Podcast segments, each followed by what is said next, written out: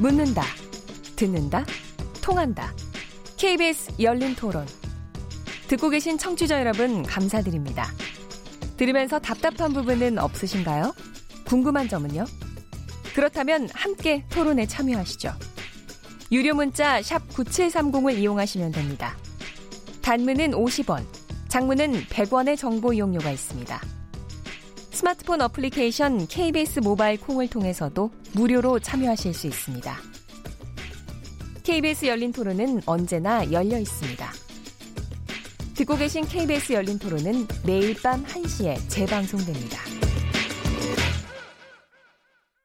기침이 많이 나고 가래도 나오고 집에서 물을 엄청 많이 먹고 있거든요. 그래서 아 집에서 공구 청정기를 아직 없는데 살까 말까 고민 중에 있어요. 나가 다닐 수 없으니까 괴롭죠. 집에만 있어야 되는 상황이. 창문 꼭꼭 닫아놓고 사는데 그래도 어떻게요? 나쁜 공기가 집 안으로 들어오면 더 괴롭죠. 비상자감 조치에 대해서는 필요한데 지키질 않아요. 그런데 뭐 차량 이부제 같으면 공무원들조차도 안 지켜요. 그래서 강제 제도를 바꿔야 돼요. 석탄 관련되는 그 소비나 사용에 대해서는 가감하게 모든 모든 이용자들이 억제하는 거를 같이 협조를 해줘야죠. 인공강우 한다고 해봐야 비가 내려도 뭐 10% 20%밖에 안 된다고 보니까 단기적으로 해결될 수 있는 사항들은 아닌 것 같아요. 중국도 나름 노력은 하는 것 같은데 협력을 해가지고 그쪽에서 갖고 온 노하우를 우리도 같이 쉐어할 수 있는 방법을 찾아야 되겠죠. 우리나라 디젤 차가 너무 많아. 우리 자체에서 발생하는 거라도 줄여야지. 작은 장기 계획을 세워서 해야 돼. 기분이 맑은 날보다는 확실히 좀 다운되는 건 사실인 것 같아요. 미세먼지 쪽이 누구 영향이 제일 큰 지가 제일 궁금한 것 같아요. 뭐 산업 단위면 산업 단위인지 아니면 국가면 국가 단위로 해서 어느 쪽 영향도가 제일 큰지 그걸 좀 알고 싶다 이게 제일 큰 것 같아요.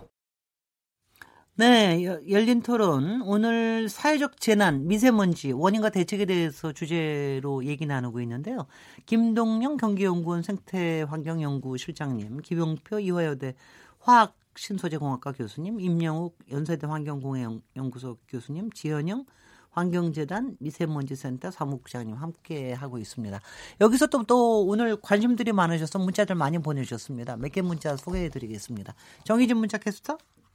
네, 안녕하십니까. 문자캐스터 정희진입니다. 사회적 재난 미세먼지, 원인과 대책은 이라는 주제 앞으로 청취자 여러분들이 보내주신 문자 소개해드리겠습니다. 네, 먼저 휴대폰 뒷번호 4185번 쓰시는 분. 지난주 고농도 미세먼지가 심각했을 때 심리적 우울감이 가장 컸습니다. 장맛비가 한 달여 이상 지속됐을 때보다 일주일가량 뿌연 미세먼지가 덮인 날씨일 때가 훨씬 우울하더군요. 휴대폰 뒷번호 0107번 쓰시는 분.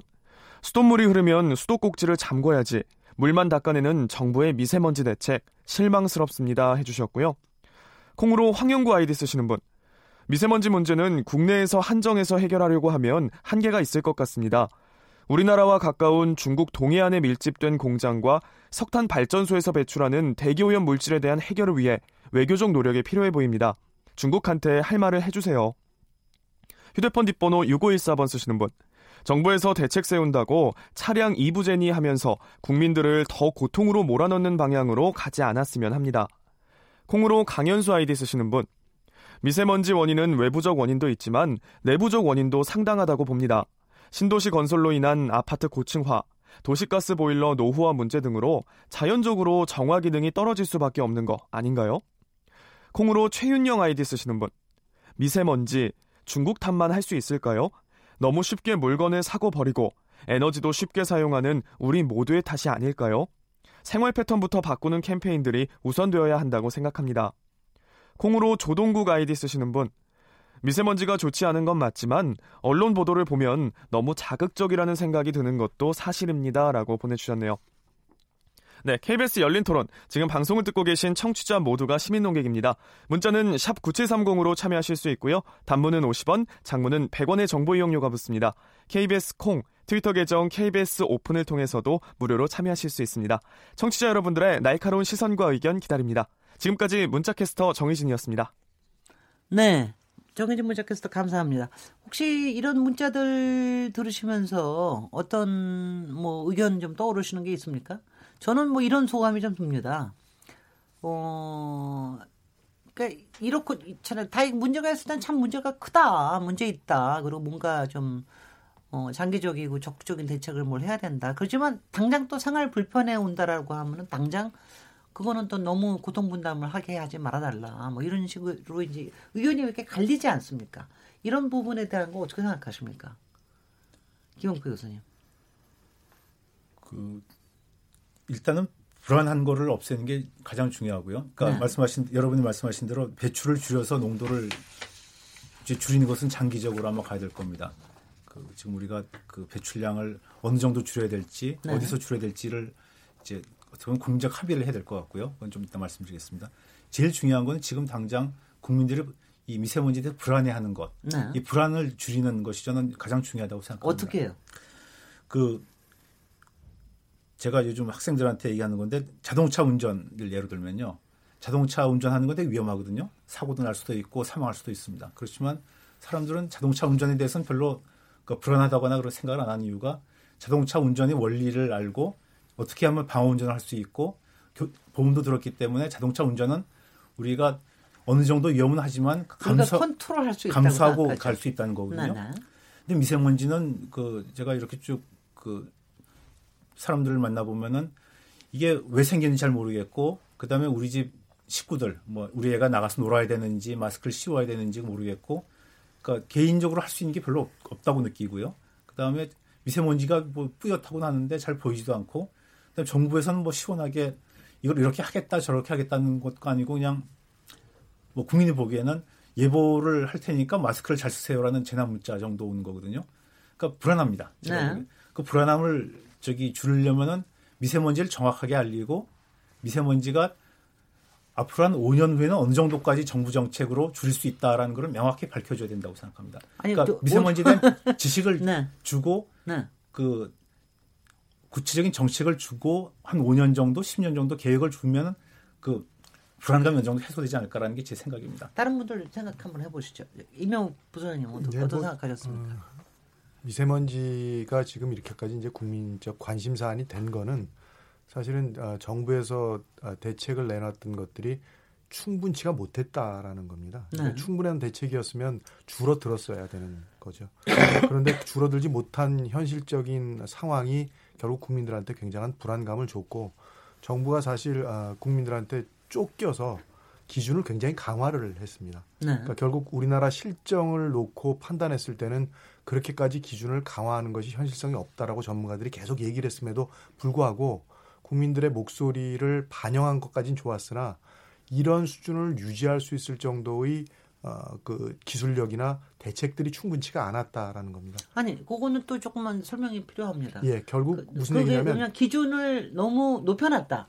낮, 근데 예, 그러니까, 그러니까 낮춰놨다라는 낮춰놨다라는 예, 결국, 근데 이제 기, 기준을 굉장히 강화해놨다. 네, 강화해놨다는데, 네. 근데 지금 한편에서는 또 기준을 더 강화해야 된다는 아, 얘기도 그러니까 있지 않습니까? 그런 부분들을 따질 때 네. 보통 이제 우리가 기준이라는 것은 첫 번째 건강 문제를 아, 첫 번째의 근거로 삼습니다. 네. 두 번째는 아, 국가가 갖고 있는 기술력이 그런 오염에 대한 것들을 얼만큼 줄일 수 있느냐. 우리 수준에 예, 맞는 예. 기준이 필요하다. 그다음에 세 번째는 여기다 이런 것들을 줄이기 위한 경제적 투자가 얼마까지 가능하냐. 네네. 네. 그리고 네 번째가 마지막으로 이 정도 수준이면 사회적으로 합의가 되겠느냐. 이 네 가지를 갖고 보통 기준을 정하기 때문에 네. 건강 문제만을 갖고 WHO에서 얘기하는 수준을 모든 나라가 다 지킬 수는 없는 겁니다. 결국 우리나라는 배경농도라고 그러는 것이 상당히 높은 나라이고 네. 중국과 북한, 몽골 등등의 주변에서 유입될 수 있는 아, 지역적인 조건을 갖고 있는 나라이다 보니까 주변 국가로부터의 영향도 크고 우리나라 자체가 갖고 있는 오염은 또 굉장히 다양하고 많은 나라이다 보니까 한꺼번에 이런 것들을 효과적으로 다 줄이는 것은 지금 당장의 현실로는 굉장히 어려운 얘기입니다. 그러니까 그, 그, 렇게 하면 이해하자면 기준을 너무 강화해 놨기 때문에 그 기준에 의하면은 우리가 지금 이제 정부에서 하는 미세먼지 수준이 너무 오늘 굉장히 최악이다, 뭐 너무 높다 이런 얘기하는 거 자체가 너무 경고 그러니까 사인이 그러니까, 심하게 나는 겁니까? 예, 전문가들이 걱정을 했던 부분들은 기준을 강화하는 것은 좋으나 기준을 강화한 만큼 정부가 유지 관리 가능하겠느냐라는 글쎄요. 것들을 물었던 겁니다. 네네. 그런데 어, 대책에 대한 부분들은 충족이 안 돼 있는 상태에서 기준부터 내리다 보니까 네. 결국 국민들은 현재 기준이 넘었다라는 걸로 대부분의 어, 그 현재 글쎄요. 미세먼지에 대한 상태를 파악하고 판단하기 때문에 글쎄요. 우리가 뭐 몇 마이크로그램 이런 거 같은 거 잘 모릅니다. 그냥 네. 정부에서 오늘 뭐 오늘 뭐, 뭐 좋음이다 뭐 나쁨이다, 나쁨이다 이런 수준으로만 판단하다 네, 네, 보니까 네. 결과적으로 현재 수준에 대한 것들이 나쁘다라는 인식이 자꾸 더 높아져 가는 겁니다. 네. 그래서 결국은 정부가 정책을 정할 때 좀 더 신중할 필요도 있고 국민들의 목소리를 반영하는 것까지는 좋으나, 좋으나, 현실적 기술력이나 경제적인 수준 우리가 할 수 있는 정도에 대한 것들이 충분히 판단되어진 아, 관리의 원칙들을 알겠습니다. 그런데 근데 한 가지만 더 여쭤보면 우리나라의 지금 기준 자체가 네. 상당히 외국의 기준에 비추어 봤을 때 네. 상당히 강화된 기준을 쓰고 있습니까? 예, 뭐 지금 전 세계적으로 뭐 아주 일부의 국가를 제외하고는 우리나라가 미세먼지와 같은 것들은 굉장히 강화된 기준을 조금만 좀, 그, 좀 숫자로 설명해 주실 예, 수 있습니까? WHO가 지금 이야기하는 수준은 아까 말씀드렸던 거에 건강만을 고려하면 네. PM 2.5를 10 이하로 관리하라는 얘기입니다. 예, 근데 예. 우리나라가 지금 연평균 기준을 15로 잡아놨습니다. 마, 네, 네, 예, 그래서. 미국이나 음. 굉장히 음. 선진국들이 현재 유지하고 있는 정도의 수준을 우리나라 기준으로 현재는 강화를 해놓은 상태이다 보니까 미국이 15입니까? 예. 네네. 그래서 음. 굉장히 강화된 기준을 현재 적용을 하고 있다 보니까 음흠. 우리나라가 이것들을 줄일 수 있는 기술력이나 주변 국가로부터 받는 영향에 대한 것들이 충분히 통제되거나 관리되지 못하는 상황이 지속되고 예컨대 그럼 고기에서 한 가지만 더 여쭤볼게요. 네. 중국은 어떻게 되고 있습니까? 중국은 어, 우리보다는 기준이. 예 조금 더 완화된 아, 기준들을 한20 정도 봅니까? 아, 제가 지금 정확히 수치를 기억 못합니다. 혹시 저 김동현 실장님 예, 모르십니까? 우리보다는 좀 완화된 아, 일본 기준들. 같은 경우는 마찬가지인가요? 예, 우리랑 유사한 기준들 을 갖고 있는 국가들. 예, 그래서 선진국들 중에서는 어, 호주나 일부 국가를 제외하고는 거의 다 미국 정도의 수준을 유지하는 것을 목표로 갖고 있는데 음흠. 우리가 아, 대기 상태가 그리 좋은 국가가 아님에도 불구하고 알겠습니다. 무슨 기준을 너무 좀 뭐, 강화를 했습니다. 이, 그때 지금 요 얘기 들으니까 여기에는 아마 지현영 사무국장 환경재단에서 그동안 굉장히 음. 압력을 넣어서 그렇게 된 것도 있을 것 같은데 어떻습니까? 어... 기준을 그렇게 강화해 놓는 게 일단 좋을까요? 목표 기준을? 일단 뭐 작년에 국민들 이제 요구가 굉장히 강하고 우리나라 기준이 너무 낮다 선진국에 비해 낮다라는 그런 요구가 반영이 돼서 네. 교수님 말씀대로 약간 급하게 이제 목표가 설정된 부분이 작년에 있는데, 바뀌었습니까? 예예. 예. 근데 어, 저희가 지금 미세먼지 소송에서도 피고인 대한민국 정부에게 이제 이야기하는 부분이 그 감축 목표라던가 환경 기준에 대해서 너무 이렇게 통 크게 네. 제안을 하는 게 아닌가라는 생각이 듭니다. 만약에 기준을 세웠으면은 뭐 정책을 그만큼 강화해서 네, 실행을 네네. 한다던가 그, 글쎄 말이죠. 네, 그런 부분이 같이 병행이 되어야 하는데 목표만 크게 세워놓고 정책은 따라가지 못하면서 이제 환경 기준은 의무가 아니고 목표에 불과하다라고 네. 하면서 계속 장기간 아무렇지 않게 미달성하는 것이 음흠. 결국 정부가 마치 피노키오처럼 네. 국민에게 자꾸 거짓말을 하는 격이 되는 것이. 어, 지금 뭐 말씀 잘하셨네. 네네. 아까 김영표 교수님께서 저희 중간에 잠깐 쉬고 있는 동안에 환경부에도 좀 더 비판을 해야지 그냥 대충 넘어가 주시면 안 된다 막 그러셨는데 지금 말씀 잘 됐습니다. 환경부 비판 좀 더 해주십시오. 환경부 그동안 뭐 했습니까 도대체? 환경부에서 나름대로 여러 가지를 했는데요. 또, 제가 또. 제가 아쉽게 생각한 게 뭐냐면은 그 장기 계획, 네.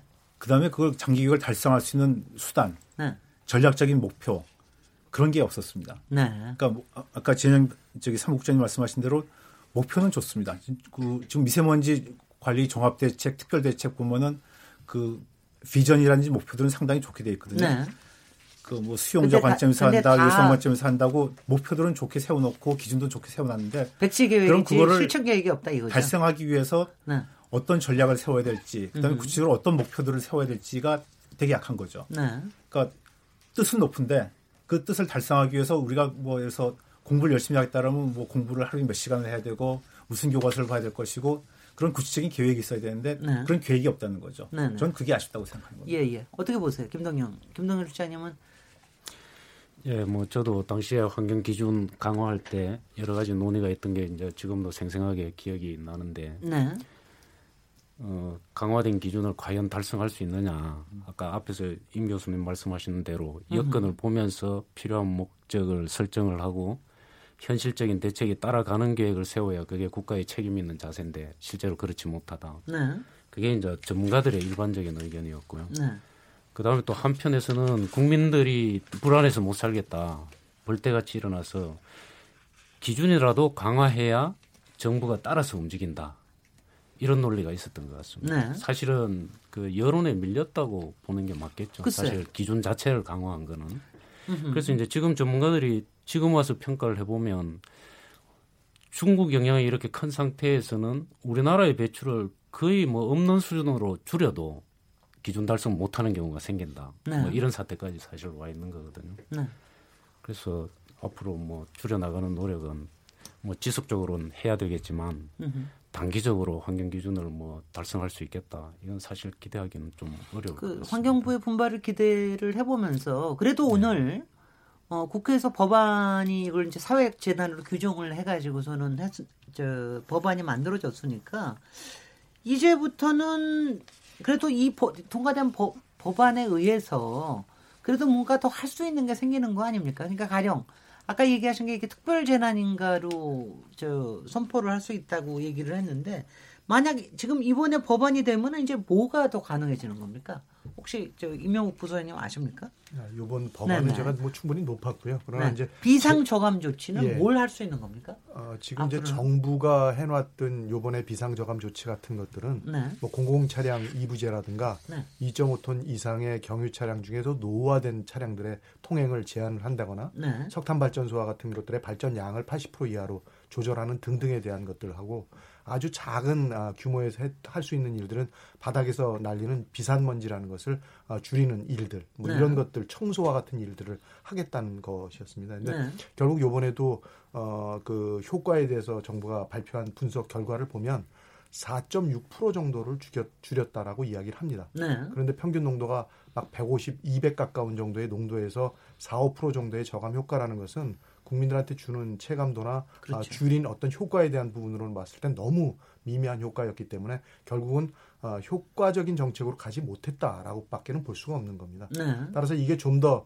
어, 적극성을 띠고 어, 국민들이 체감할 정도의 수준으로 낮추려면은 네. 지금 현재 갖고 있는 원칙보다는 월등히 더 강화된 원칙을 어, 적용시켜야만 현실적으로 가능한데 뭐 예를 들면 공공 차량 이부제가 아니라 전체 차량을 이부제 민간 민간 차량까지, 예, 민간 차량까지 모두 다 포함한다거나 등등으로 어, 우리가 어, 잊고 있는 일을 하나만 말씀을 드리면 1988년 어, 그리고 2002년에 국제 행사들을 올림픽 같은 월드컵과 같은 일을 음. 했는데 음. 네. 당시는 차량 2부제 네. 그리고 공장 같은 데를 대부분 다 가동을 제한을 시켰습니다. 그래서 네. 결국 우리가 알고 있는 오염원들을 아주 적극적으로 어, 대처를 했기 때문에 당시의 공기 상태는 우리가 생각했던 것보다 굉장히 좀 개선된 효과들을 누릴 수가 있었는데 현재도 이런 비상저감 조치의 상태가 됐을 때 국민들 역시도 좀더 어, 적극적인 어떤 참여를 하면서 정부 역시도 어, 뭐 국민의 눈치를 본다는 표현보다는 너무 적극성이 떨어지는 정책들을 많이 제안하고 있어서 그보단 좀 더 효과적인 그리고 좀 더 강력한 아, 정책 그러다 보면 결국 국민 스스로도 이런 부분들에 대해서 감당을 해야 될 거고 네. 산업계 역시도 동참하려는 노력들을 어, 적극적으로 반영을 시켜야만 조금이라도 더 효과적인 정책으로 갈 수 있다라고 보여집니다. 근데 이게 쉽지는 않은 거는 분명히 있죠. 네 네. 김동영 실장님. 예, 비상저감 조치에 대해서 그냥 조금 더 보완적으로 말씀을 드리겠습니다. 네. 사실 비상저감이 필요한 상황은 아까 앞에서도 잠깐 말씀하셨듯이 한 연간 한 20일 전후 정도 될 거예요. 아마 네. 지금 기준으로 하면. 그러면 이제 한 20일 정도는 통상적인 관리보다가 훨씬 더 강화된 아주 특단의 조치를 하겠다 이런 의미거든요. 근데 이제 지금 하고 있는 비상저감 조치가 과연 특단의 조치인가? 그거는 이제 아직 전혀 아니라는 거죠. 사실은 뭐 지금 제도 도입 단계니까 공공 부분부터 뭐 시행해 나가는 건데 효과는 사실상 상당히 미약하다고 보고요.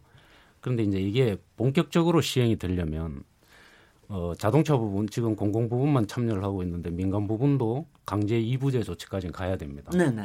그러니까 미세먼지 특별법이나 이번에 그 재난법 관련한 것들이 아마 그 규정들을 다 가지고 있어서 근거는 다 마련됐다고 보고요. 으흠. 그런데 공공 어, 자동차의 성능 부분 이 부제뿐만이 아니라 다른 자동차 부분에 대한 규제도 그 비상 그 저감 조치 때는 필요하다는 거죠. 네네. 화물차 특히 이제 그 그 기하하는 정도가 큰 화물차, 그 다음에 아까 앞에서 잠깐 말씀드렸는데 뭐 건설기계, 농업기계 이런 대형 그 디젤 엔진이 가지고 있는 영향이 굉장히 커요. 네. 그래서 이제 그런 부분에 대한 그 참여도 굉장히 그 전폭적으로 확대해 나갈 필요가 있고요. 그다음에 또 결정적으로 산업 부분이 지금 동참이 안 되고 있습니다. 지금 내놓고 있는 정부 정책이 공공 부분의 공공 소각장 뭐 이런 거 가동률을 조정하겠다. 그래서 이제 좀 더 나가서 환경 급전이라고 해서 발전소의 가동률을 떨어뜨리겠다 이러는 건데 적극 적극 즉각 즉각 이렇게 반응하기가 좀 어려운 부분이 있고요. 사실은 오, 요, 오늘 오늘 그 통과된 법안에 의하면 앞으로는 그런 비상 저감 조치도 쓸 수 있는 겁니까? 그렇죠. 그런 법적인 근거는 돼 있다고 봐요. 네네. 그다음에 이제 특별히 또 산업 부분도 굉장히 그 영향이 큰 시설들은 엄연히 또 따로 있습니다. 네. 발전소뿐만이 아니고 뭐 대형 그 뭐죠 제조 시설이라든가 에너지 많이 쓰는 네. 시설들. 네. 그다음에 이제 중소 산업 부분들도 결코 영향이 적질 않기 때문에 이제 그런 부분들도 이렇게 그 꼭 필수적인 거 외에 진짜 비상 그 상황에서 할 수 있는 조치들이 상당히 있다고 봅니다. 네. 근데 이제 그런 부분들에 대한 확대가 필요한데 그러려면 이제 개그 산업 시설마다 조건도 봐야 되고 그다음에 이제 그걸 어떻게 할 수 있는지 뭐 여러 가지 이제 이걸 봐야 되니까 거기까지 이제 여력이 안 돌아가니까 못 하는 거거든요. 네. 근데 이제 산업 부분도 사실은 참여할 여지가 굉장히 큰 거죠. 그렇죠. 특단적인 조치로. 네. 그다음에 1년에 며칠 하는 게 산업 뭐 조업이나 이런 데 크게 영향을 주지 않는 부분도 사실은 굉장히 많을 거라고요. 근데 이제 그런 부분에 대한 참여를 앞으로 확대시켜 나가는 게 굉장히 필요할 것 같고요. 네. 그다음에 생활 부분도 있습니다. 아까 그 뭐 노천 소각이니 뭐 화목 연료니 이런 말씀 잠깐 드렸는데 사실 그런 거는 그렇게 절실한 게 아니잖아요. 그러니까 평상시에도 사실은 하면 안 되는 건데 고농도시에도 여전히 그런 게 그냥 관행적으로 하고 있다는 거죠. 네. 그러니까 이제 그런 것들은 뭐 당사자에게 잘 알릴 필요도 있고 또 필요하면은 뭐 적절하게 감시 감독이나 이런 걸 늘려서 좀 전폭적으로 좀 이렇게 줄여 나갈 필요가 있죠. 그래서 이제 전반적으로 아까 뭐 산업, 교통, 생활계 이렇게 쭉 말씀드렸는데 각 부분에서 진짜 비상 저감 조치가 필요할 때 특단의 조치들을 뭘 할 수 있는지 이런 걸 네. 평소에 준비했다가 재난 상태가 됐으면 이제 우리가 뭐 민방위 훈련할 때는 진짜 이렇게 뛰어다니면서 뭘 하지 않습니까? 그런 수준의 뭘, 뭘 했을 때 그게 이제 비상저감 조치로서 효과가 기대할 수가 있는 아니 거죠. 분명히 할 수는 있는 것 같아요. 왜냐 가령 예컨대 우리 베이징 올림픽 할 때 그렇습니다. 예. 얼마나 그 갑자기 말가져서 좀 놀랬고요. 이번에 하노이에서 정상회담 할 때도 사실은 뭐 여러 가지 비상 조치들을 취했다고 그러더군요. 교통에 대해서도 그렇고 어, 산업 발전에 대해서도 그렇고. 근데 어, 여기서 지현영 사무국장님께 여쭤보면은 사실 이렇게 하고 싶어도 민간 이부제 하고 싶어도 제가 기억이 나는 게 그때 그 박원순 시장인가가 한번 이걸 하겠다 얘기를 하다가 하도 그 민원이 여러 가지 그 서도를 하니까 도저히 안 되겠어서 오부제로 바꾸고 이런 경우도 있었는데요. 오늘 통과된 법안으로는 앞으로는 좀 강력하게 할 수 있게 되는 거겠죠? 어, 이제 오늘 법안 보다도 기존에 네. 이제 미세먼지 특별법 상으로 했을 때 이제 민간 차량 이부제도 적용할 수 있는 근거는 마련되어 있습니다. 있어요? 예, 예, 예. 어, 네. 네. 안 하는 것뿐이에요? 근데 이제 반속을 안 하는 거예요? 네.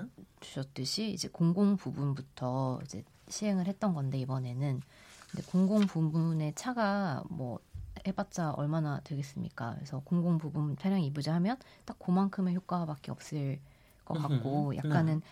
그 눈치를 이제 계속 보는 것이 아닌가라고 생각이 듭니다. 네. 국민들 이 이제 이런 부분을 불편을 감수할 수 있을까에 대한 자신이 없거나 아니면 그 결과에 대해서 이제 제시를 해주지 못하는 이런 효과가 있을 거다라고 하지 못하는 부분이 있지 않나라고 생각이 드는데 저희가 뭐 이제 설문조사 같은 걸 해봤을 때 민간 차량 이부제를 하게 되면 동참하겠다라는 국민들이 더 다수입니다.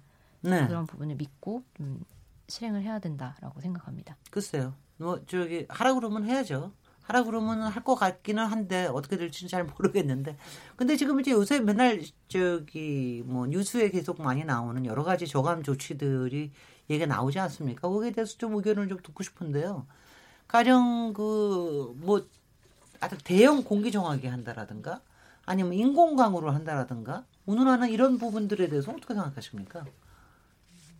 글쎄, 뭐, 그 이명호 교수님. 예, 네. 뭐 여러 가지 이제 대책들을 강구를 하고 있고 이게 효과적이지 못하다 보니까 이제 대통령께서 안타까우니까 획기적인 대책을 내놓기라도 해라라는 네. 요구를 했고 그러다 보니까 이제 그동안 과학계에서 제기는 됐던 얘기들입니다. 네. 그러나 전문가들의 입장에서 놓고 보면 효과가 그리 뚜렷하지 않은 정책들로 묵혀놨던 것들이 꽤 많은데 네. 그 중에 대표적인 것들이 지금 거의 다 이번 기회에 나오고 있다라고 생각이 될 정도로 예 공기청정기를 대형으로 학교나 공공건물 위에다 놓게 되면 네.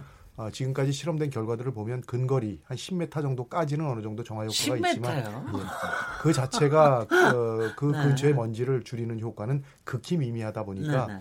밀폐된 공간을 만들어서 뭐 아이들이 예를 들어 체육 활동을 공기청정기 근처에서 한다거나 이런 어, 음. 어, 협소한 부분에서의 어떤 효과는 틀림없이 기대할 수가 있을 겁니다. 네. 또한 가지 무슨 뭐 이산화 티타늄이라는 것을 벽에 바르거나 바닥에 바르는 등등에 대한 뭐 광, 대책들이 광촉매라고 하는 예.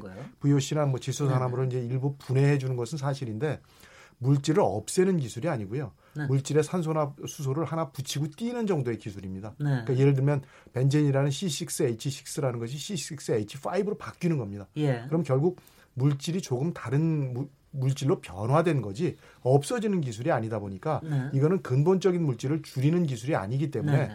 어, 이 자체를 사용하는 것 자체도 굉장한 경제적 부담과 또 한 가지는 이런 것들을 바닥에 깔게 되면 타이어의 마모에 의해서 다시 공기로 재부유합니다. 근데 이 물질 자체가 독성이 네. 있는 것들이다 보니까 네, 결국 옥상옥이 될 확률이 굉장히 예, 높다라는 예. 것들이고요. 네. 또그 이외에도 굉장히 여러 가지 지금 기술들을 이야기를 하지만 인공 강화 같은 것들도 결국 먼지를 줄이는데 아주 극히 미미한 효과밖에는 어, 기대를 못할 것이고 음. 물론 중국으로부터의 기술 이전이나 여러 가지 부가적인 어떤 효과는 우리가 기대할 수 있겠지만 지금 국민들이 어, 기대하는 거는 미세먼지를 줄여달라는 겁니다. 그럼 네네. 결국 미세먼지의 절대적인 어떤 효과를 나타낼 수 있는 기술력들을 적용을 시켜야지 네. 국민 세금을 그렇게 어, 의미가 적은 부분에 활용하는 것은 별로 어, 조, 좋은 방법이 아니라고 생각합니다. 김동현 실장님. 네. 예, 제가 그 인공 강우 관련해서 잠깐 말씀을 드리겠습니다. 네. 사실은 2017년에 경기도에서 그 기상과학원하고 이렇게 MOU를 맺어서 아홉 차례 인공 강우 실험을 했었습니다. 사실은 뭐 전혀 효과 없다고 사실 결론이 났었고요. 네. 그것도 이제 그렇게 실험이 되게 된 배경도 외부에서 인공 강우 같은 걸 도입하라 하라 뭐 이런 것들이 이제 자꾸 나오니까 사실은 이제 좀 이렇게 pre 사전 실험 정도로 해본 거죠. 근데 이제 그 과정에서 여러 가지를 검토를 했는데 2003년에 그 미국의 그 국가 과학 아카데미라는 데서 날씨 조절 보고서라는 걸 냅니다. 날씨 조절의 역사는 사실은 굉장히 오래됐어요. 그래서 그 보고서의 결론은 뭐냐 하면 지난 55년간 인공 강우 포함한 날씨 조절 실험을 평가해 봤더니 네. 과학적인 증거는 없다. 이게 사실은 결론이었었어요. 그렇긴 하지만 인공 강우라는 게 굉장히 솔깃하게 들리고 또 실험실에서 이론적으로는 뭐 충분히 가능하다고 돼 있으니까 이제 여러 나라에서 실험을 계속 해오고 있습니다. 음흠. 과학적인 관심에서. 네. 근데 이제 그걸 실제로 인공 강우의 효과를 봤다는 부분은 그 결론대로 없고 그다음에 이제 우리나라에서는 다시 그 인공 강우가 있으면 미세먼지를 저감할 수 있겠다 뭐 이런 아이디어가 있긴 한데 인공 강우도 어려운데 인공 강우 더하기 미세먼지 제거 효과 이거는 사실 어디서도 뭐 음. 실험을 해본 적도 없고 이론적으로도 사실은 굉장히 불명확한 네네. 부분이에요. 저는요. 예. 사실은 좀 이런 생각이 들더군요. 지금 얘기를 다 전문가들 저도 관심 있어 전문가들한테 평소에 많이 여쭤보고 그러는데 하여튼 이건 전공법으로 갈 수밖에 없는데 하도 이제 힘이 드니까 뭐 인공 강우든 아니면 막 바람을 내는 거든 서해 뭘 해가지고 하는 거든 뭐 이런 얘기를 자꾸 한다는 게 오히려 도피하는 거다. 사실은 지금 말씀하신 대로 배출을 줄이는 게 가장 큰 저감 장치이기 때문에 이 부분에 정말 뭐 고통이 좀 있더라도 그 고통을 어떻게 하면 줄이면서 할 수 있는 지혜로운 방법들을 생각을 해내는 게 훨씬 더 중요한 게 아닌가 뭐 이런 생각이 들면서요. 여기까지 국내 했습니다. 이제 이제 여기까지가 국내고요. 이제 중국에서 오는 거를 얘기를 50에서 80%라고 얘기를 하는데 이 부분에 대한 거를 잠깐 쉬었다가 3부에서 집중적으로 또 다뤄보도록 하겠습니다. 아, 지금 여러분께서는 KBS 열린 토론 시민 김진애와 함께하고 계십니다.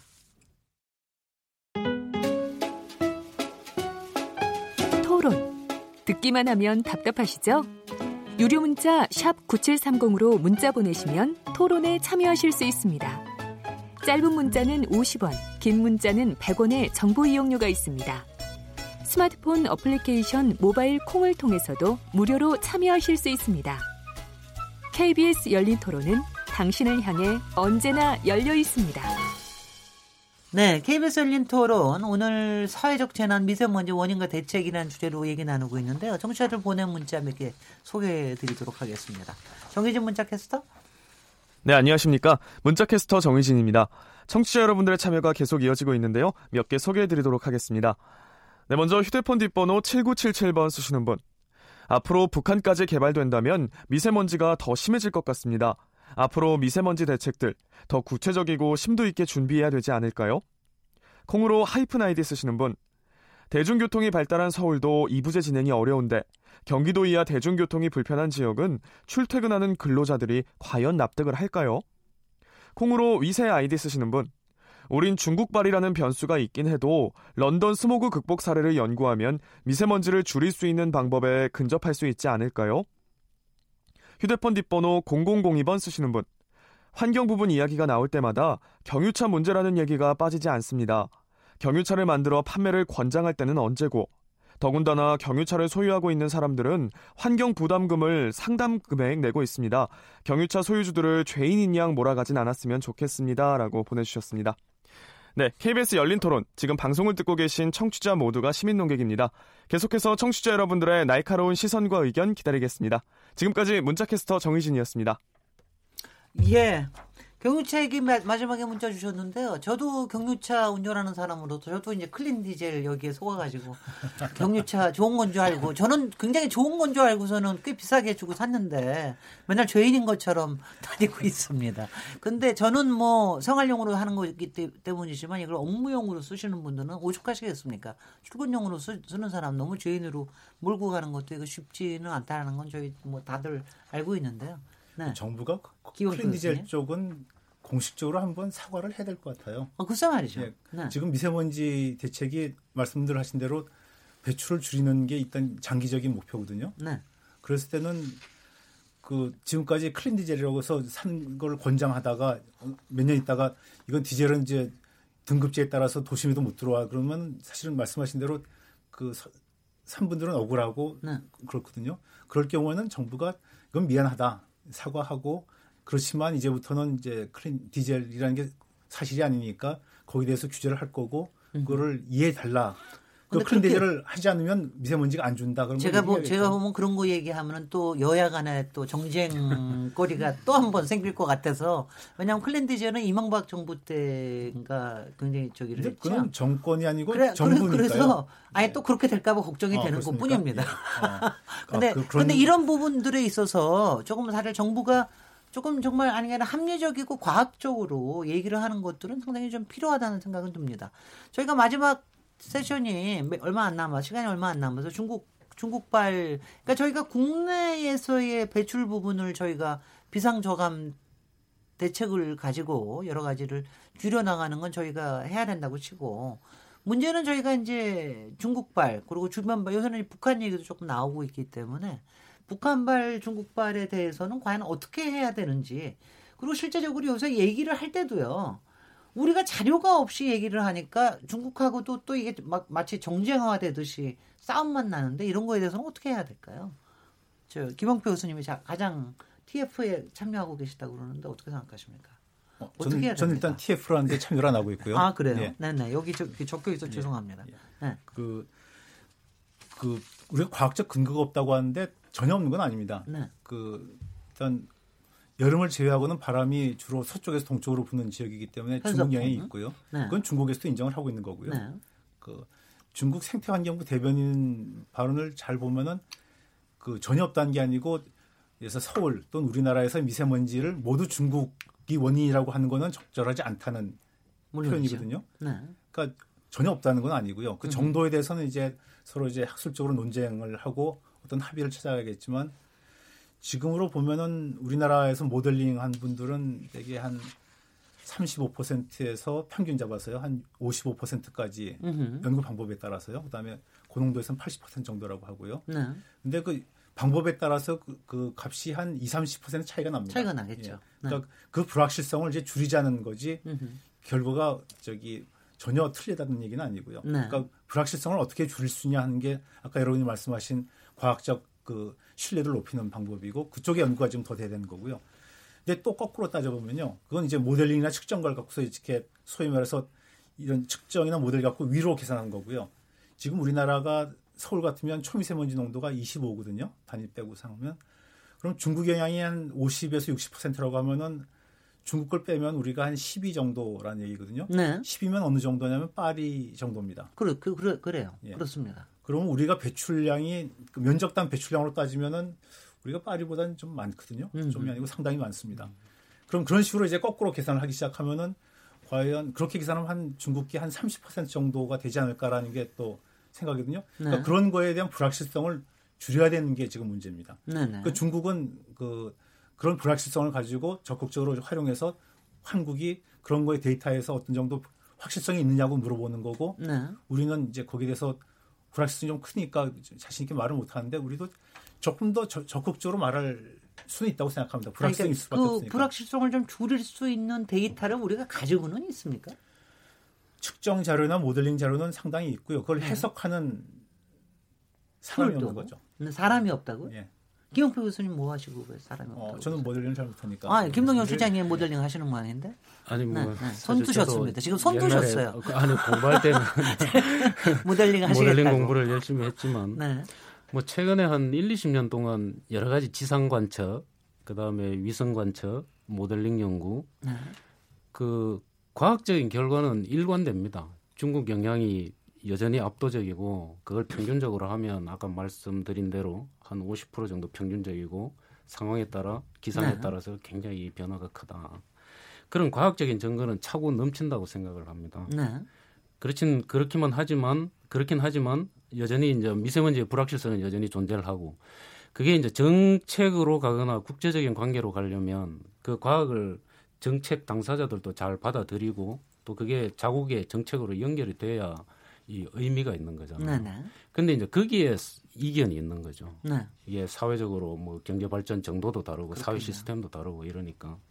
지난번에 조명래교 저 환경부 장관이 80%까지도 된다 이런 발언 어떻게 보셨어요? 저는 그 얘기 들으면서 막 조마조마하더라고요. 어떻게 네, 뭐 그것도 중국... 말씀드린 대로 틀린 얘기는 아니죠. 글쎄요, 고농 아까도 예, 얘기하지만 예, 예, 고농도일 경우에는 그럴 수 있다라고 얘기하셨는데 예. 그 얘기를 그러니까 장관이 얘기를 하니까. 예, 저도 그거에 장관이 그러니까, 얘기를 하니까 그러니까 거죠. 고위 관료가 그 말씀을 그 말을 할 건 아니고요. 네, 네. 그러니까 학자들끼리 또는 시민단체에서 네. 그렇게 하는 거는 저는 얼마든지 활용할 만하지만 그 정부 고위 당 관료들끼리는 뭐 협력하자. 네. 또 그다음에 협력하려면 어떤 식으로 하는 게 좋겠다. 네, 불확실성을 그, 좀 줄이자. 줄이자 뭐 이런 거고. 식으로 얘기를만 하면 예. 되는 거죠. 그리고 그 생태환경부 중국 그 생태환경부 대변인의 말을 해석을 다시 해보면은 그 중국이 지금은 최근 한 5년 동안에 배출량하고 농도가 준 건 사실이거든요. 네. 인공위성 자료나 모델링 자료나 측정 자료나 다 줄고 같아요. 있는데 우리는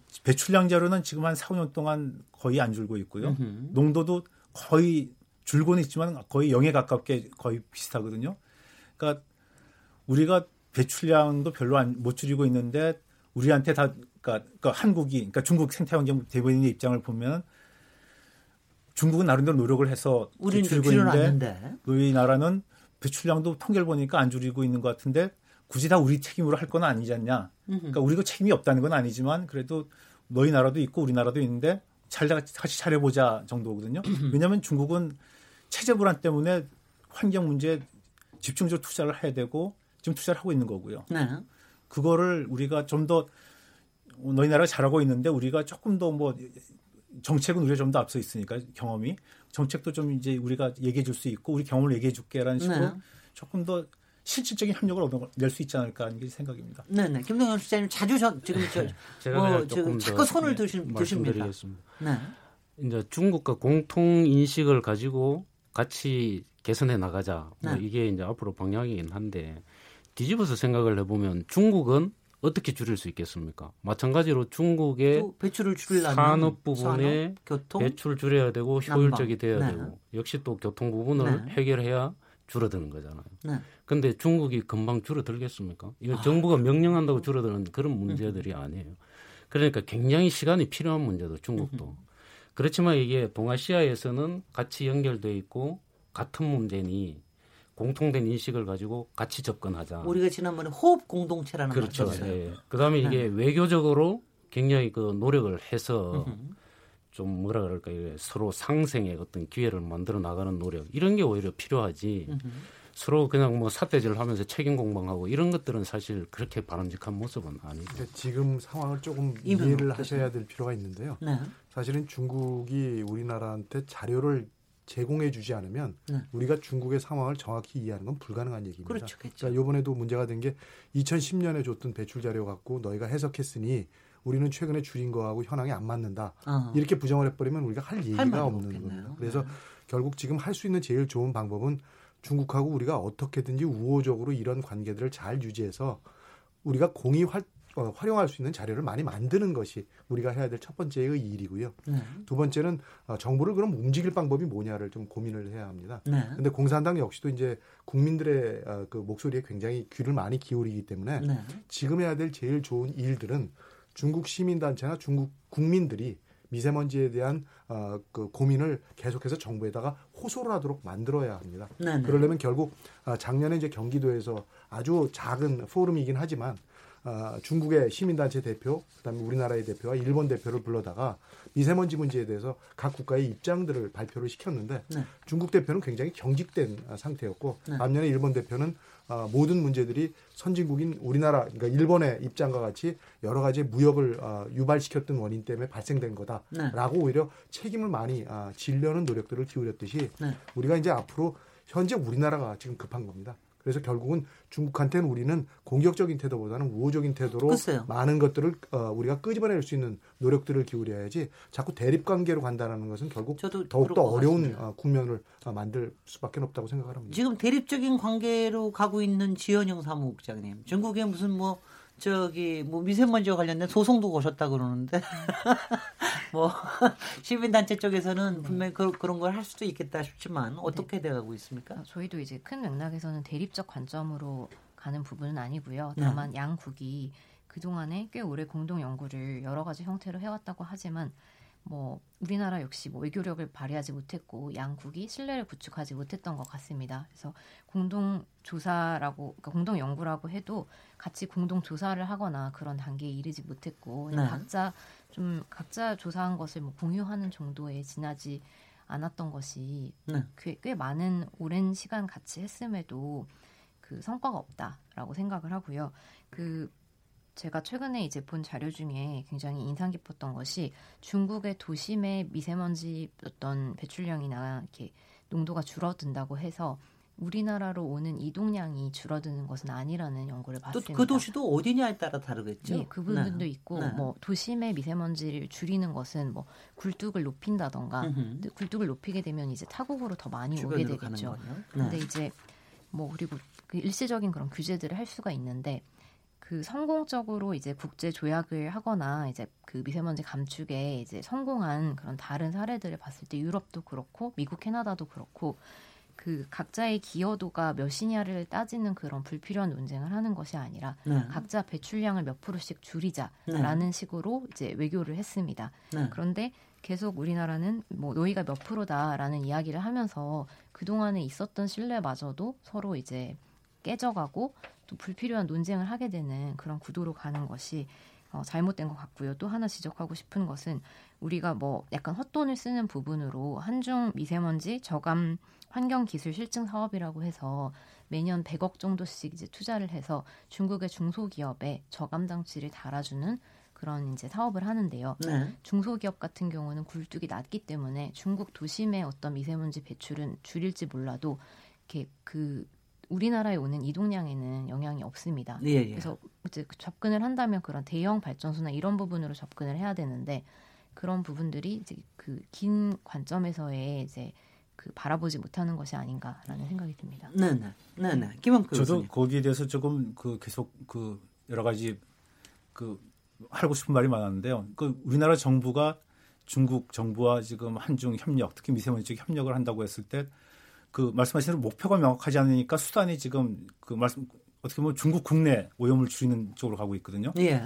실질적으로는 그것도 뭐 크게 보면 도움이 되겠지만 지금 당장 우리한테는 우리나라로 오는 것이 줄, 오는 양을 줄이는 게 목표거든요. 그게 그게 다릅니까? 중국의 배출량하고 우리나라에 오는 거하고 어떻게 그, 다르게 구분이 됩니까? 우선 그런 중소기업 같은 경우는 국지적인 면에서 한 1, 2km에서 대부분 떨어집니다. 예, 예. 예 그러니까 우리나라로는 거의 뭐 아주 안 온다고 말을 못해요. 거의 안 온다고 생각이 되고요. 네.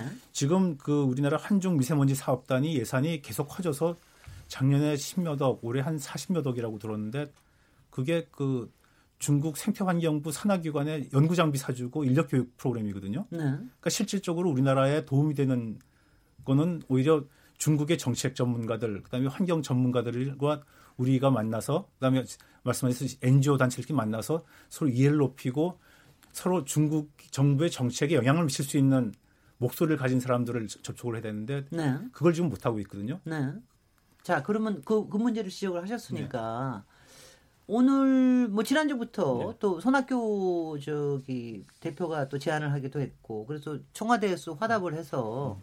그 한중 관련해 가지고 만약에 뭐냐 뭐 일종의 음. 외교 채널을 만들어서 반기문 전 저기 유엔 사무총장이 좀 대표를 하시면서 지금 바로 말씀하신 그 조금 상부의 채널에 이게 정책적인 채널로 좀 가야 되는 거 아니냐 뭐 이런 거를 좀 기구를 만들어 보자 이런 음. 얘기가 이제 청와 오늘 아주 굉장히 좀 괜찮은 뉴스 중에 하나 음. 들렸습니다. 그러니까 이런 거 같은 것도 지금 이제 뭐 가령 한, 한중 미세사업단 실무진에서만 아무리 해도 이게 소용이 없는 적이 너무 많지 않습니까? 그런 부분에서 어떻게 생각하시는지? 뭐 우리가 지금 아직 아직 아직 교류를 하고 있는 부분이 적다는 겁니다. 그러니까 근본적으로 어떤 채널도 다 필요할 것 예, 같아요. 굉장히 많은 아, 네. 도, 노력을 동원을 해야 되는 거지. 네. 이게 그렇게 조금의 노력만 가지고 개선이 되거나 바뀐다는 거는 기대할 수가 없는 거고요. 글쎄요. 우리 역시도 이제 보통 어, 남이 좀 선심을 쓰면 네. 뭐 뭔가 좀 긍정적으로 바뀌는 그런 부분들을 지금 잘 우리가 활용을 해야 되는데 네. 우리가 중국보다 워낙 경제력이나 모든 면이 좀 어, 작다 보니까 네. 그런 면에서의 어떤 노력을 중국한테 좀 더 어필할 수 있는 쪽으로 많이 가는 것이 우리가 현실적으로 해야 될 일이고 네. 예를 들면 이런 겁니다. 어, 중국으로부터 우리가 중국의 상황을 정확히 이해하면 우리나라로 오는 어, 물질을 좀 줄이는 쪽의 정책을 중국한테 제안을 하는 겁니다. 그렇죠. 거꾸로 말씀드리면 네. 여름이 되면 당연히 풍향이 우리 우리나라 쪽으로 안 내려옵니다. 음흠. 그러면 어, 중국이 쓸 수 있는 오염물질의 양을 배출할 때 여름에 좀 집중적으로 네, 많이 해달라. 늘리고 겨울을 네. 좀 줄인다거나 이런 식으로 예. 그러다 보면 결국 자연스럽게 우리가 많이 어, 영향을 받던 부분들을 조금씩이라도 줄여나갈 수 있는 여러 가지 정책들이 나올 수 있기 때문에 그래서 글쎄요. 이런 예, 그리고 현실적 뭐, 부분들 아, 좀 많이 이런 거예요. 아까 20일에서 30일 사이라고 그럴 것 같으면 그때 우리가 비상저감 조치를 할 때 중국에도 중국에 좀 피해가 많이 안 가는 범위 내에서 어떤 거를 좀 해달라 이런 부탁도 할 수 있잖아요. 그럼 자기네들도 그런 거는 할 수 있지 않습니까? 지금 그 합의한 것 중에 하나가 그 공동으로 비상저감 조치를 한다는 건데. 글쎄 말이죠. 중국도 그 특히 후쿠지마 같으면 난방기 시즌, 난방기가 네. 11월 중순부터 한 3월 중순까지거든요. 네. 그 시기가 우리나라에서 고농도 미세먼지가 나는 시기랑 시기. 거의 일치합니다. 글쎄요. 그래서 같이 예보하고 같이 중국도 그때 비상 저감 조치 뭐 저는 그 용어가 좀 이상합니다만 어, 규제를 하고 우리나라로 같이 규제를 한다면 좀 나아지겠죠. 네. 저는 비상저감 조치에 대해서 좀 더 말을 하고 싶은 게 지금 하는 비상저감 조치는 아까 김동현 박사님 말씀대로 그냥 상시 조치입니다. 그냥 뭐 비상이 아니라. 예. 그러니까 동절기에는 어. 그러니까 겨울에는 그냥 그거를 상시적으로 해야 되고 네. 예보에서 좀 더 농도가 높을 거로 예상될 때는 그야말로 비상한 조치. 그러니까 아까 말씀하신 그 말씀, 사업장들 그 뭐 그런 것들을 그냥 네. 선제적으로 상당히 뭐 일주일 정도 한다든지 음. 해서 줄여야지 지금처럼 해갖고는 아까 임영 박사님 말씀대로 뭐 한 4, 5% 정도밖에 안 되거든요. 그렇게 해서는 아마 효과가 없을 것 같습니다. 어, 네. 같이 한 종이 같이 한다고 하면 좋을 것 같습니다. 글쎄 말이죠. 그거 굉장히 지금 갑자기 마지막에 이런 얘기 여러, 여러 가지 하고 나니까 갑자기 좀 하늘이 파래지는 것 같은 그런 좀 느낌이 좀 들고 있습니다. 뭐 그게 뭐 반기문 유엔 사무총장님이 그 대표가 되셔서 하는 상당한 외교적인 채널도에서도 음. 어떤 역할을 하고 그게 또 저기 한중 간의 문제뿐만이 아니라 또 다른 여러 가지 환경에 관련된 거로 얘기가 될 수가 있기 때문에 굉장히 좀 전망 굉장히 좀 희망적인 사인을 주는 게 아닌가 하는 생각이 들고요. 뭐 또 어떤 또 앞으로 한중 간에 해가지고 뭐 데이터를 공유하거나 이러는 거에 대한 거는 우리가 좀 무슨 협약이 좀 돼 있습니까? 어떻습니까? 뭐 지금 여러 가지 협약을 정부 차원에서 맺고 있고요. 맺고 있어 아직도, 예, 아직도 진행형입니다. 그러니까 모든 예, 많은 네. 것이 갖춰져 있는 것이 아니라는 거고요. 네. 그 중에 이제 가장 대표적으로 이제 북한 얘기를 저희가 좀 잠깐 하면 네. 북한에 대해서는 아무 정보가 없습니다. 그러니까 이번에 제, 저도 사실 남북 교류를 할 때 북한에 가서 대기오염부터 측정을 좀 해줬으면 좋겠다라는 제안을 했었는데 네. 결국 북한의 자료를 우리가 받아야만 북한의 상황을 이해하고 거기에 대처할 수 있는 방안들을 만들어내는 건데 중국에 대해서도 역시 똑같다라는 겁니다. 그래서 중국의 현황들을 우리가 많이 이해하고 우리나라에 영향을 미칠 수 있는 부분에 대한 자료를 정확히 구축해 놓고 그것들을 근간으로 한 네. 정책들이 적용이 되어져야만 현실적으로 조금 더 국민들한테 고통을 줄일 수 있는 그런 정책 효율성 있는 정책이 될 수 있을 거라고 지금 생각합니다. 북한으로부터의 저 미세먼지 관련해 가지고 영향 받는 거는 어느 정도로 지금 어, 평가가 되고 있습니까? 김성현 실장님 아십니까? 네, 뭐 역시 말씀하셨듯이 북한은 그 안의 정보가 거의 없기 때문에 네. 그냥 외부적으로 드러나는 굉장히 그 브로드한 정보를 가지고 판단할 수밖에 없는데 그래서 이제 배출량도 추정을 하고 네. 그 추정에 근거해서 모델링 연구 결과가 사실은 지금 우리가 가지고 있는 정보의 대부분입니다. 네.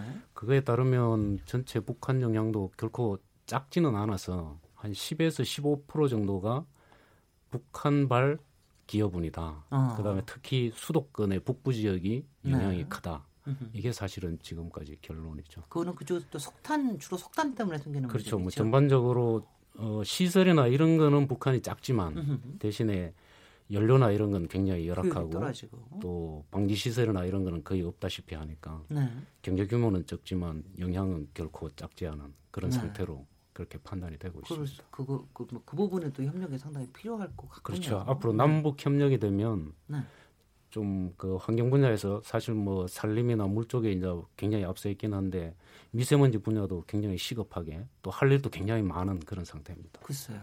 굉장히 그럴 것 같군요.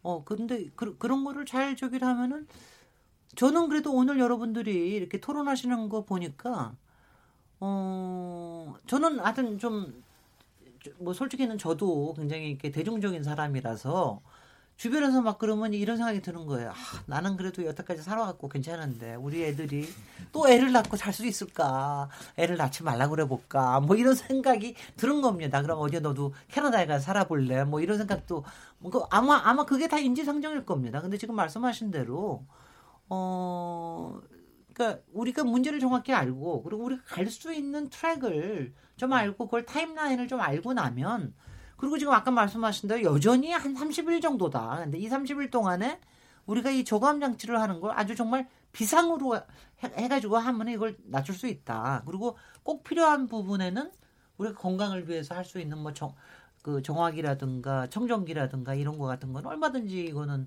더 이상 더 이제 세금을 들어서 또 이렇게 할 수 있다. 뭐 이렇게만 돼도 벌써 좀 마음이 좀 푸근해집니다. 예. 오늘 나도 여러분도 토론해 주시는 게 너무 좀 고맙고요. 그리고 이거는 근데 저의 그냥 시민으로서의 그냥 소감이고요. 이제 뭐 끝날 시간이 됐는데요. 앞으로 미세먼지에 관련된 환경부 대책, 또 특히 환경부의 역할에 대해서 상당히 불만도 있으신 것 같은데 이런 부분에서 환경부의 역할에 대해서 또 나름대로 정리하셔서 한 1분 정도씩 발언해 주시면 어떠시겠습니까? 네, 김동영 실장님부터 시작하시겠습니까? 예, 그 미세먼지는 기본적으로 개도국 이슈예요. 사실은 선진국 대도시가 다 겪었던 문제들입니다. 네. 그리고 극복을 했죠, 아시다시피. 그럼 우리는 사실은 지리적으로 중국이 너무 가까이 있고 중국 영향이 크니까 문제가 훨씬 더 이렇게 심화되어 있긴 하지만 근본적으로 극복할 수 있는 문제라고 봅니다. 근데 그 극복하는 방법이 뭐냐? 결국은 원론으로 되돌아가서 우리 산업 시설에서 배출 관리는 제대로 되고 있나? 사실 할 말이 너무 많습니다. 산업 시설. 그 다음에 교통 부분에서 제대로 관리되고 있나. 교통 수요 관리는 제대로 하고 있나. 도시의 교통은 사실 친환경적인가. 그 다음에 생활 주변에서 아까 뭐 태우는 거 이런 거 말씀 많이 드렸는데 쉽게 할 수 있을 것 같으면서도 굉장히 안 되는 부분들. 많습니다. 예. 네.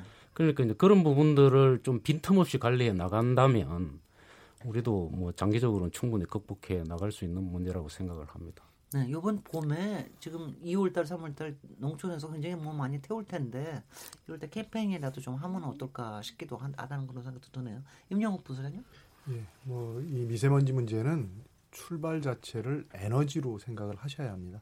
그러니까 모든 것들이 이제 그렇군요. 에너지의 불완전 연소로부터 그렇군요. 발생을 하는 건데 네. 우리가 에너지를 줄이는 일에 너무 좀 어, 노력들을 안 기울이고 있습니다. 음흠. 따뜻하게 살고 싶어하고 시원하게 살고 싶어하고 산업계 연료는 싼 값에 공급을 하고 이런 네. 현실적 한계나 문제점들을 어, 개선하지 않고는 미세먼지 문제는 결코 바뀔 수가 없는 어, 이유를 갖고 있는 겁니다.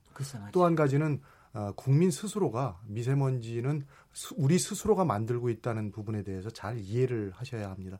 결국 어, 경유자동차가 나쁘다라는 것은 정부가 물론 어, 일부 어, 자기의 역할을 잘 못한 것도 있지만 문제 있는 차량을 타면서 자기는 고기를 구워 먹으면서 담배를 피면서 미세먼지가 아, 줄어들길 바라는 그러한 행동들은 결국 이율배반적인 행동밖에는 되지가 않기 때문에 국민 스스로도 미세먼지를 줄이는 데는 적극적인 노력들을 기울여서 어, 정부와 같이 손을 잡고 우리가 좀 더 건강한 아, 우리나라를 만들 수 있게 노력을 기울일 필요가 있다고 보여집니다. 또 죄의식을 또막 돋아 주셨습니다. 지연영 사목장님.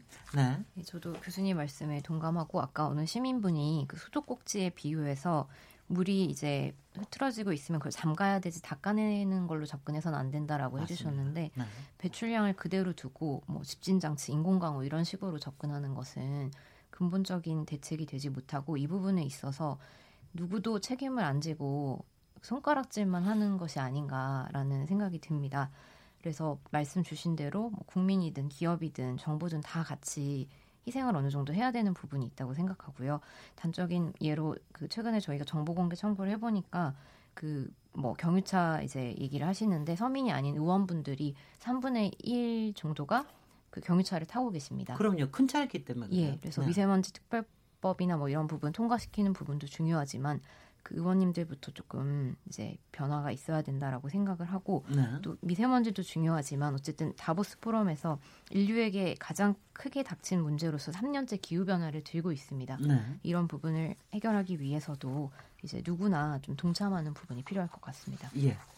저 김영표 교수님께서는 좀 환경부에 대해서 좀 주문을 좀 많이 해주시죠. 네. 네. 환경부라기보다는 정부인데요. 오케이, 그러시죠. 그 네.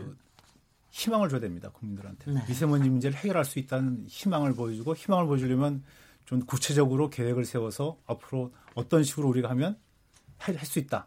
그걸 구체적으로 보여주면서 희망을 줘야 된다는 게 가장 큰 문제고요. 네. 그다음에 앞에 세 분이 다 말씀하셨지만 이 기후 변화, 그다음 에 미세먼지 그리고 앞으로 이제 오존 문제가 다칠 텐데 그것 다 에너지 문제입니다. 음흠. 에너지 문제니까 미세먼지를 저기 저감하기 위한 노력을 하다 보면 기후 변화도 어느 정도 해결이 될 거. 저기 음. 다는 해결을 못 하겠지만 조금 줄일 수 있을 거고요. 그러면서 우리가 어떻게 보면 그 아까 개도국 문제 문제라고 말씀하셨는데 우리가 선진국으로 가기 위한 일종의 사회 시 체계를 바꾸는 계기가 될 수도 있을 것 같습니다. 네네. 그런 식으로 오히려 긍정적으로 그 정부가 신호를 줘야 된다고 저는 생각합니다. 네. 네. 아, 예.